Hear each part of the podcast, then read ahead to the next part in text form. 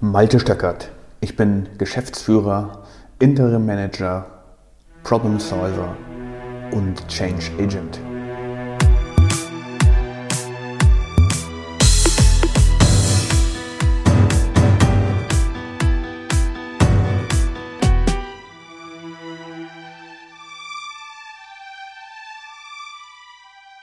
In dieser Podcast-Episode geht es um Leadership. Ohne Prozesse kein Leadership und ohne Leadership keine Prozessperformance. In dieser Woche durfte ich sehr viel über Leadership lernen.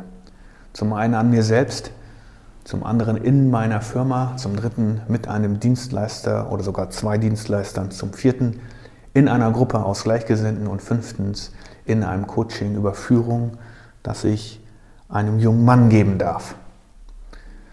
Zunächst mal an mir selbst. Ich musste einige Rückschläge diese Woche hinnehmen und teils mit ungerechtfertigter Kritik an meiner Person umgehen. Ich habe gelernt, indem man sich intensiv mit diesen Störungen auseinandersetzt und sich in einer Art schriftlichem geführten Selbstgespräch der Störung nähert und für sich selbst herausarbeiten kann, was an der Kritik zutrifft und welche Teile das Ego triggern also ein Stück weit ein Selbstführungsprozess. In meiner Firma habe ich die folgende Erfahrung gemacht. Wir haben einen Sales-Prozess, der noch nicht richtig niedergeschrieben ist, aber dennoch ist es uns durch Teamarbeit gelungen, einen Abschluss zu machen. Und das war ein echter Erfolg. Ich habe diesen Prozess lediglich gemonitort und immer wieder Rücksprache gehalten mit den Beteiligten Letzten Endes habe ich dann auch den Dienstleistungsvertrag gezeichnet. Das ist meine Verantwortung. Aber im Wesentlichen bin ich hier nicht auf Details eingegangen, sondern ich habe das schlicht und ergreifend laufen lassen und habe es, wie gesagt, nur gemonitort. Mit meinem Dienstleister, mit zwei. Wir hatten uns auf ein finales Lieferdatum seiner Dienstleistung geeinigt in beiden Fällen. Die beide Lieferanten dann innerhalb der Woche verlegen mussten. Für mich sehr enttäuschend, denn für mich ist die Erbringung dieser Dienstleistung essentiell und sehr wichtig. Und daher bedeutet es eigentlich für mich eine wirkliche ja, Herauszögerung. Beide Dienstleister liefern sehr wertvolle und sehr komplizierte Dienstleistungen für mich. Und für mich bedeutet es demnach eine Menge. Und jetzt in einer Gruppe aus Gleichgesinnten obwohl sich innerhalb dieser Gruppe alle dazu committed haben, sich ändern zu wollen und dazu tägliche Arbeit zu machen. Und am Abend diese Fortschritte zu melden, ist es an keinem Tag der Woche gelungen, das perfekte Ergebnis des Teams zu erledigen. Also nochmal, obwohl jeder einverstanden ist, einem Prozess folgt, und sich committed hat, Ergebnisse zu liefern jeden Tag, ist das nicht gelungen. Und dann in einem Coaching mit einem jungen Mann. Es ist erschreckend, wie viel Wille in einigen jungen Menschen vorhanden ist, wirklich Leadership, wirklich Führung zu übernehmen. Das ist nicht das Erschreckende. Das Erschreckende ist, wie wenig ganz rudimentäre Führungsprinzipien in unserer Ausbildung uns beigebracht wurden. Und da schließe ich mich mit ein. Aber es ist doch etwas, was uns täglich helfen kann, weiterzukommen. Aber viele junge Menschen kennen nicht mal Basisbegriffe aus dem Thema Führung, weil sie es einfach in unserem System nicht beigebracht bekommen. Das heißt, wir sprechen hier über einen wirklich großen Komplex. Was habe ich daraus für mich gelernt? Erstens, vertraue dem Prozess. Trust in the process. Wenn es einen Prozess gibt, der geeignet ist, dann wende ihn an und verlasse dich darauf, dass du das Ergebnis bekommst, das du dir vorgenommen hast. Wenn du dann das Ergebnis anders ist, dann war der Prozess nicht besonders gut. Aber du hast eine Erkenntnis gewonnen. Wenn du einen noch nicht voll ausdetaillierten Prozess hast, aber immerhin in rudimentären Meilensteinen zum Beispiel beschrieben hast, und wenn du diesen richtig monitorst und als Führungsperson dich dann auf ein starkes Team auch verlassen kannst, dann kannst du den eben noch nicht vollständig beschriebenen Prozess schon mal vordenken und ihn danach formulieren, quasi on the go. Obwohl wir mit meinem Lieferanten, und das ist das dritte Learning, einen festen Termin vereinbart haben und ich keine Störung gesehen habe und er auch keine Störung beschrieben hat, die auf dem Weg entstanden sind oder die aufgetreten sind, konnte das Versprechen des Lieferdatums nicht gehalten werden. Und wenn ich das jetzt auf meine eigenen Prozesse, auf meine eigene Firma reflektiere, an welchen Stellen machen wir denn Versprechen, die wir nicht halten können? Und was könnten wir dagegen tun? Bessere Planung, auf, aber auf jeden Fall mal informieren, wenn es zu spät ist und sich überlegen, warum kommt es eigentlich dazu? Also auch hier könnte man einen Prozess beschreiben oder es ist ein Ausdruck dafür, dass ein Prozess noch nicht gut genug beschrieben ist, ein Planungsprozess zum Beispiel. Und jetzt überlege man sich mal einfach nur an dieser Stelle, welchen enormen Vorteil man sich gegenüber seiner Konkurrenz erarbeiten kann, wenn man nur das Lieferversprechen hält gegenüber der Konkurrenz. Jeder Kunde wird zufrieden sein und hält es für eine Selbstverständlichkeit, dass Dinge normal abgeliefert werden.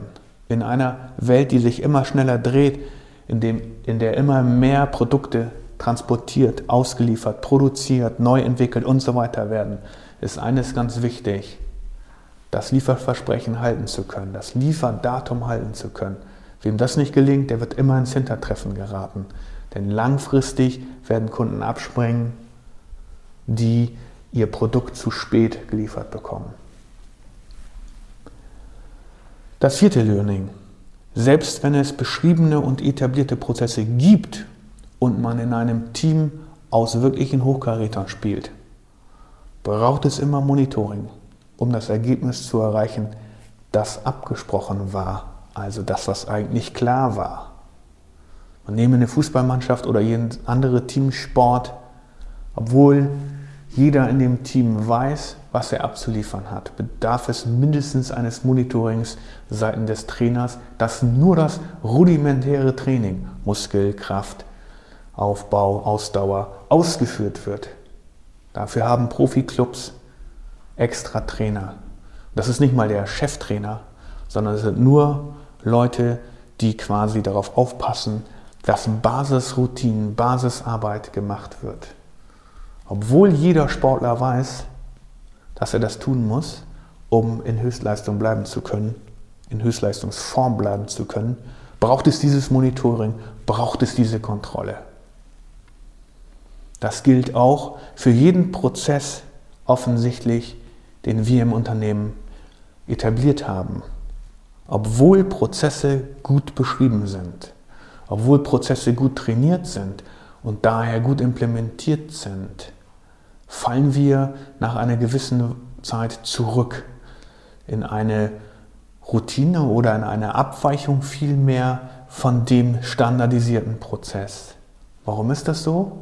Weil wir jeden Tag, wenn wir immer wieder das Gleiche ausführen, uns überlegen, was denn an der Routine wir vereinfachen könnten. Das ist einfach der menschliche Geist, unser Gehirn, der uns versucht, immer wieder Abkürzungen aufzeigen zu wollen. Und dann ist man zum Beispiel beim körperlichen Training an der einen Stelle mal nicht so ganz genau, macht die Kniebeugen vielleicht nicht bis zu 90 Grad, sondern nur bis zu 85 Grad oder gar bis zu 80 Grad. Und dann ist natürlich der Trainingseffekt ein kleinerer. Aber es hat ja jetzt mal keiner gesehen, es wurde nicht richtig monitort, also weiche ich ein Stück weit ab. Deswegen braucht es immer wieder jemanden etwas, ein gutes Monitoring, das daran erinnert, dass wir uns an diesen Prozess halten wollten, dass wir uns committed hatten, diesen Prozess umzusetzen. Ein ganz klar menschliches Problem. Die fünfte Erkenntnis, selbst wenn der Wille da ist, etwas zu tun, so etwas Tolles wie Leadership zu übernehmen, braucht es das rudimentäre Verständnis dafür, wie etwas ablaufen soll, damit es an einen stetigen Fluss kommt der Erfolge produzieren kann. Warum ist das so? Es ist zum Beispiel wichtig als Führungsperson zu wissen, wie man kritisiert, Was sind die sprachlichen Regelungen, beziehungsweise was löst Kritik beim Gegenüber aus und wie muss ich dann Kritik konkret formulieren? Arbeite ich mit offenen und geschlossenen Fragen und so weiter. Das gleiche gilt für Tadel, das gleiche gilt für Lob, das gleiche gilt für Diskussionen. Wie muss ich eine Diskussion so führen, dass ich entweder das Resultat bekomme, was ich mir vorstelle, oder man sich irgendwie auf einen Konsens einigen kann. Das sind ja Gesprächsführungsthemen, die auch was mit Führung zu tun haben, mit Leadership zu tun haben. Und diese rudimentären Geschichten muss ich einfach mal beherrschen, selbst wenn ich einen sehr, sehr starken Willen habe. Daher mein Fazit der Woche, ohne Prozesse ist kein Leadership möglich.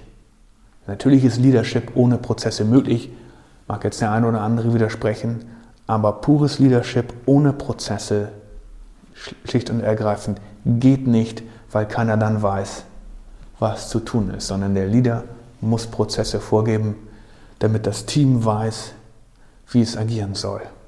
Und ohne Leadership keine Prozessperformance.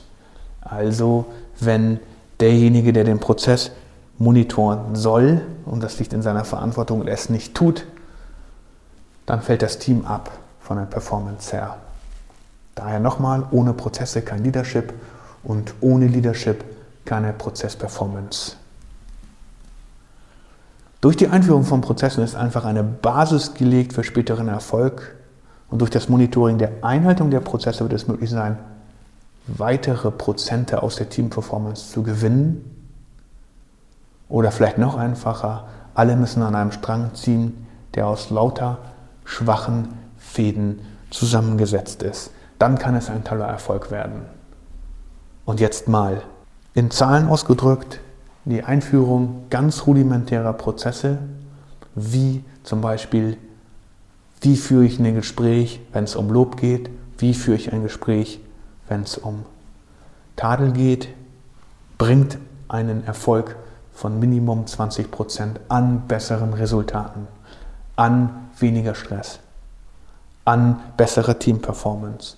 Und wenn ich dann obendrauf noch einmal lege, das Monitoring dieser Prozesse, dass sich wirklich daran gehalten wird, an die spezielle Redewendung, an das spezielle Thema, an den Prozess, den wir einführen wollten, zu dem sich alle committed haben, dann sind weitere 20 Prozent möglich.